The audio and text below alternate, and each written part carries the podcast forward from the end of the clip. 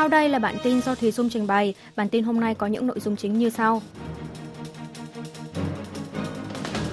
Tổng thống Hàn Quốc dự kiến thăm Nhật Bản từ 16 đến 17 tháng 3. Mỹ cho biết Bắc Triều Tiên sẽ không từ bỏ chương trình hạt nhân và tên lửa. Nghị sĩ Kim Ki-hyun chiến thắng áp đảo trong cuộc tranh cử chức chủ tịch đảng cầm quyền.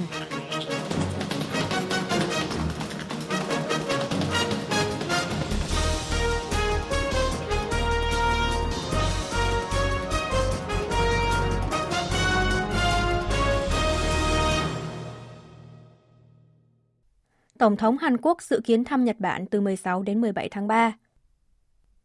Văn phòng Tổng thống Hàn Quốc ngày 9 tháng 3 công bố, Tổng thống Yoon suk yeol sẽ thăm Nhật Bản trong vòng 2 ngày từ 16 đến 17 tháng 3 và có cuộc gặp thượng đỉnh với Thủ tướng Nhật Bản Kishida Fumio. Văn phòng Tổng thống cho biết vẫn đang tiếp tục thảo luận với phía Tokyo về lịch trình cụ thể của Tổng thống để tiến hành chuẩn bị. Kỳ vọng chuyến thăm lần này là một bước ngoặt quan trọng giúp nối lại bình thường giao lưu song phương sau 12 năm bị gián đoạn, cải thiện và phát triển quan hệ Hàn-Nhật.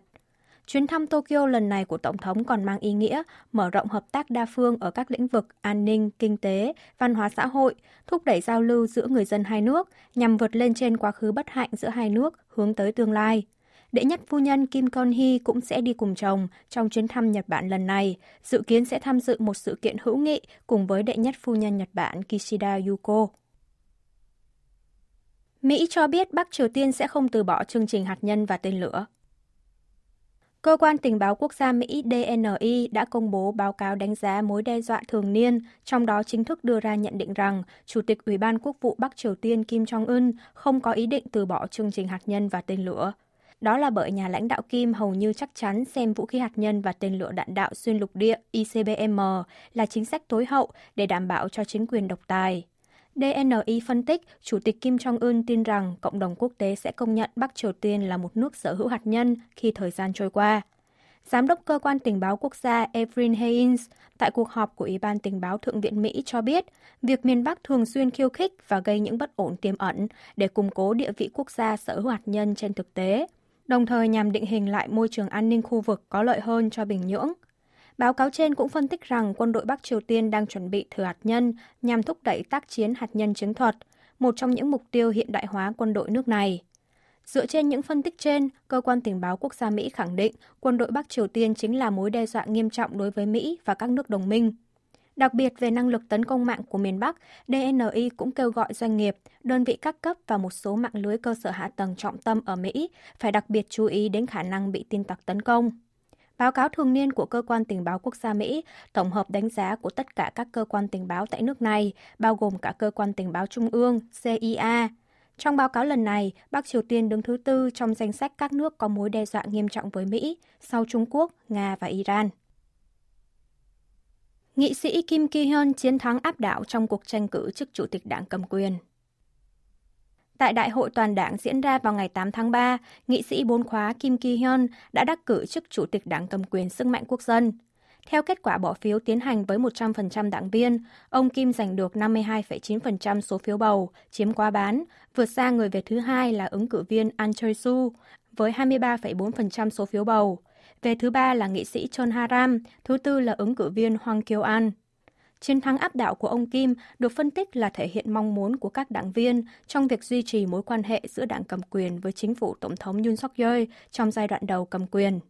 Trong bài phát biểu nhậm chức, ông Kim Ki-hyun nhấn mạnh giờ là lúc Đảng Sức mạnh Quốc dân phải đứng ra giải quyết các vấn đề dân sinh. Tân Chủ tịch cam kết sẽ dẫn dắt sự thành công của chính phủ Tổng thống Yoon suk yeol thông qua việc cải cách ba lĩnh vực là lao động, giáo dục và lương hưu. Ông Kim cũng sướng tên từng đối thủ chạy đua chức chủ tịch – kêu gọi họ cùng đồng lòng vì một đảng sức mạnh quốc dân đại đoàn kết để nhất định giành chiến thắng trong cuộc tổng tuyển cử năm sau. Ngoài Chủ tịch Kim, các ứng cử viên Kim Chae-won, Kim Byung-min, Cho Su-chin, Tae Yong-ho đã đắc cử chức ủy viên tối cao. Ứng cử viên Chang Ye-chan chiến thắng trước ủy viên tối cao thanh niên tại đại hội toàn đảng cùng ngày. Như vậy là ban lãnh đạo mới của đảng cầm quyền đã được lấp đầy bởi những ứng cử viên thân hoặc ủng hộ Tổng thống Yoon suk yeol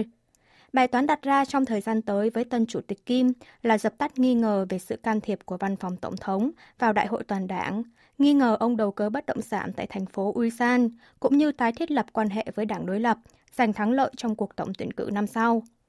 Như vậy là Đảng Sức mạnh Quốc dân đã kết thúc cơ chế Ủy ban đối sách khẩn cấp kéo dài 8 tháng để bước vào giai đoạn mới dưới sự lãnh đạo của tân Chủ tịch Kim. Trong thời gian tới, Chủ tịch Kim Ki-hyun sẽ sớm bắt tay vào việc tiến cử nhân sự, hoàn thiện bộ máy đảng nhằm giành thắng lợi tại tổng tuyển cử năm sau. Seoul sẽ quyết định dỡ bỏ quy định đeo khẩu trang trên phương tiện giao thông công cộng. Hầu hết người dân khi đến mua sắm tại siêu thị ở Hàn Quốc đều phải đeo khẩu trang và chỉ tháo khẩu trang trong phút chốc khi dùng thử các món ăn. Một người dân ở thành phố Koyang, tỉnh Gyeonggi cho biết vẫn giữ suy nghĩ rằng nên đeo khẩu trang ở những nơi đông người. Kể cả học sinh mẫu giáo và tiểu học cũng vẫn đeo khẩu trang khi đến trường. Mặc dù chính phủ Seoul đã dỡ bỏ quy định bắt buộc đeo khẩu trang ở các địa điểm là không gian kín, chỉ ngoại trừ phương tiện giao thông công cộng hay cơ quan y tế và các cơ sở dễ lây lan dịch COVID-19, song hầu hết người dân vẫn tự giác đeo khẩu trang khi ở các không gian kín. Trưởng nhóm quản lý tình hình Ủy ban đối sách phòng dịch Trung ương thuộc Cơ quan Quản lý Dịch bệnh Hàn Quốc KDCA cho biết, số ca mắc mới COVID-19 đang duy trì xu hướng giảm 9 tuần liên tiếp. Làn sóng lây nhiễm trong mùa đông đã chững lại phần nào và bước vào giai đoạn ổn định. Trước tình hình này, chính phủ hiện đang thảo luận phương án trước mắt là sẽ ngừng quy định bắt buộc đeo khẩu trang khi tham gia phương tiện giao thông công cộng, trong số các biện pháp phòng dịch còn đang được áp dụng. Động thái này khác với lập trường trước đây của chính phủ là sẽ nới lỏng thêm biện pháp phòng dịch sau khi Tổ chức Y tế Thế giới WHO dỡ bỏ tình trạng khẩn cấp về sức khỏe cộng đồng đối với dịch COVID-19. Một quan chức khác cũng cho biết, mặc dù cuộc họp chưa đi đến kết luận, song có nhiều ủy viên bày tỏ ý kiến rằng có thể dỡ bỏ toàn bộ quy định đeo khẩu trang ở tất cả các địa điểm, chứ không chỉ riêng đối với phương tiện công cộng. Tuy nhiên, số ca mắc mới COVID-19 đã ngày thứ Sáu liên tiếp tăng so với một tuần trước. Xu hướng ca nhiễm mới trong tuần này sẽ tác động đến quyết định của chính phủ.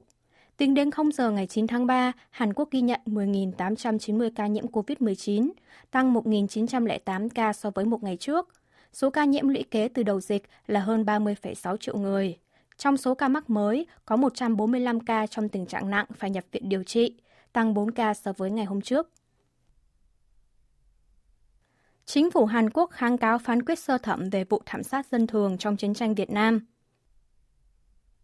Ngày 9 tháng 3, chính phủ Hàn Quốc đã trình đơn kháng cáo lên Tòa án khu vực Trung Seoul, phản đối phán quyết sơ thẩm của tòa án có nội dung yêu cầu chính phủ nước này phải bồi thường thiệt hại về vụ thảm sát dân thường của quân đội Hàn Quốc trong chiến tranh Việt Nam. Trước đó, Hội đồng xét xử sơ thẩm đã tuyên nguyên đơn là bà Nguyễn Thị Thanh, 63 tuổi, người Việt Nam, thắng kiện trong vụ kiện đòi chính phủ Hàn Quốc bồi thường thiệt hại về vụ thảm sát năm 1968 tại làng Phong Nhị, tỉnh Quảng Nam. Tòa án yêu cầu chính phủ phải bồi thường hơn 30 triệu won, 22.700 đô la Mỹ cho phía nguyên đơn. Bà Nguyễn Thị Thanh đã khởi kiện chính phủ Hàn Quốc vào tháng 4 năm 2020. Nguyên đơn cho biết, vào tháng 2 năm 1968, các quân lính trong đơn vị Chongryong, Thanh Long, Lữ đoàn 2, Thủy quân lục chiến Hàn Quốc đã thảm sát hơn 70 người dân thường tại làng Phong Nhị, khiến bà bị mất đi gia đình và gặp cú sốc tinh thần nghiêm trọng. Hội đồng xét xử công nhận sự thật lịch sử vụ thảm sát dân thường của quân đội Hàn Quốc dựa trên nhiều lời làm chứng của các nhân chứng là cựu chiến binh từng tham chiến tại chiến tranh Việt Nam, người từng phục vụ trong lực lượng quân đội Việt Nam Cộng Hòa vào thời điểm diễn ra vụ thảm sát và nhiều chứng cứ liên quan. Chính phủ Hàn Quốc thì cho rằng không thể chứng minh quân đội Hàn Quốc là người gây hại trong vụ thảm sát. Dù quân đội Hàn Quốc giết người dân thường, thì đây cũng là một hành vi chính đáng, xét tới đặc điểm cuộc chiến tranh du kích tại Việt Nam khi đó. Phán quyết trên của tòa án sơ thẩm là phán quyết đầu tiên công nhận trách nhiệm bồi thường của chính phủ Hàn Quốc về vụ thảm sát dân thường của quân đội trong chiến tranh Việt Nam. 55,9% cử tri đánh giá tiêu cực về một năm cầm quyền của Tổng thống Yoon suk yeol Nhân dịp tròn một năm ngày Hàn Quốc tổ chức cuộc bầu cử tổng thống thứ 20, Đài Phát thanh và Truyền hình Hàn Quốc KBS ngày 9 tháng 3 công bố kết quả thăm dò ý kiến, cho thấy 55,9% người dân tham gia trả lời câu hỏi đã đánh giá không tốt về quá trình điều hành quốc gia trong một năm qua của Tổng thống Yoon suk yeol Chỉ có 40,4% ý kiến ủng hộ. Trong số những người trả lời ủng hộ Tổng thống, 40,8% chọn lý do là Tổng thống đã xúc tiến cải cách lao động, Ngược lại, trong số những cử tri không ủng hộ, các lý do chính được đưa ra như Tổng thống thiếu đối sách kinh tế, dân sinh, thiên vị nhân sự thân cận và thiếu sót trong kiểm chứng nhân sự. 52,6% người tham gia trả lời cho rằng Tổng thống sẽ không thể hoàn thành tốt nhiệm kỳ còn lại, giảm 7,3%. 44,2% tin tưởng ông Yoon sẽ kết thúc thành công nhiệm kỳ, tăng 6,6%. Về giá trị công bằng mà Tổng thống nhấn mạnh từ thời tranh cử Tổng thống, 54% người dân cho rằng ông Yoon chưa thực hiện được, 42,5% đánh giá Tổng thống đang trong quá trình thực hiện. Mặc dù số ý kiến tiêu cực cao hơn, nhưng tranh lệch giữa hai ý kiến đã được thu hẹp so với kết quả thăm dò hồi tháng 8 năm ngoái. 68,5% cử tri cho rằng ông Yoon can thiệp vào quá trình thành lập ban lãnh đạo mới của đảng cầm quyền sức mạnh quốc dân. Tỷ lệ này ở tầng lớp cử tri ủng hộ đảng sức mạnh quốc dân là 56,2%. 52,1% người trả lời việc Quốc hội phủ quyết sự thảo đồng ý bắt giam Chủ tịch Đảng đối lập Dân chủ đồng hành Lee Jae-myung là một quyết định sai lầm. 39,3% cho rằng đây là một quyết định đúng đắn. Về cuộc tổng tuyển cử tháng 4 năm sau, 48,1% cử tri cho rằng phải tiếp sức cho đảng đối lập để kiềm chế chính phủ Tổng thống Yoon suk yeol 42,9% nêu ý kiến phải ủng hộ đảng cầm quyền để hỗ trợ chính phủ đương nhiệm. Kết quả thăm dò lần này được KBS ủy thác cho cơ quan thăm dò dư luận Hankook Research tiến hành với 1.000 nam nữ độ tuổi trưởng thành trên toàn quốc, tiến hành trong vòng 3 ngày từ 5 tháng 3 theo hình thức phỏng vấn qua điện thoại, được đăng tải cụ thể trên trang chủ của KBS. S-Oil khởi công dự án hóa dầu quy mô 7 tỷ đô la Mỹ tại Ulsan. Công ty lọc hóa dầu S-Oil, công ty con của tập đoàn dầu khí quốc doanh Ả Rập Xê Út Saudi Aramco, ngày 9 tháng 3 đã tổ chức lễ khởi công dự án Sahin tại nhà máy của hãng ở huyện Uichu, thành phố Ulsan với sự tham dự của 300 người. Phát biểu tại lễ khởi công, Tổng thống Yoon suk yeol chúc mừng sự khởi đầu của dự án, một thành quả tiêu biểu cho hợp tác kinh tế giữa Hàn Quốc và Ả Rập Xê Út, bày tỏ sự ủng hộ mạnh mẽ về một bước nhảy vọt mới của S-Oil và thành phố Ulsan. Tổng thống nhấn mạnh dự án Sahin là dự án có quy mô lớn nhất trong lịch sử ngành hóa dầu của Hàn Quốc. Ông Yun tin tưởng dự án sẽ đóng góp tạo thêm việc làm, thúc đẩy kinh tế khu vực cũng như củng cố hơn nữa quan hệ hợp tác giữa hai quốc gia. Sahin là dự án hóa dầu giai đoạn 2 do S-Oil xúc tiến, có quy mô 9.258 tỷ won, 7,01 tỷ đô la Mỹ, để xây dựng thiết bị sản xuất hóa dầu quy mô lớn tại khu công nghiệp quốc gia Ulsan. Dự án dự kiến được hoàn công vào tháng 6 năm 2026. Dự án đầu tư này được quyết định nhân chuyến thăm Hàn Quốc vào tháng 11 năm ngoái của Thái tử kiêm Thủ tướng Ả Rập Xê Út Mohammed bin Salman, đồng thời là cổ đông lớn nhất của Saudi Aramco. Bộ trưởng Thống nhất phản đối điều khoản luật cấm rải truyền đơn sang Bắc Triều Tiên. Trả lời phỏng vấn của Đài Tiếng Nói Hoa Kỳ VOA vào ngày 9 tháng 3, Bộ trưởng Thống nhất Hàn Quốc Kwon Yong-se cho biết việc luật phát triển quan hệ liên triều có điều khoản cấm hành vi rải truyền đơn sang Bắc Triều Tiên là một quy định tồi tệ.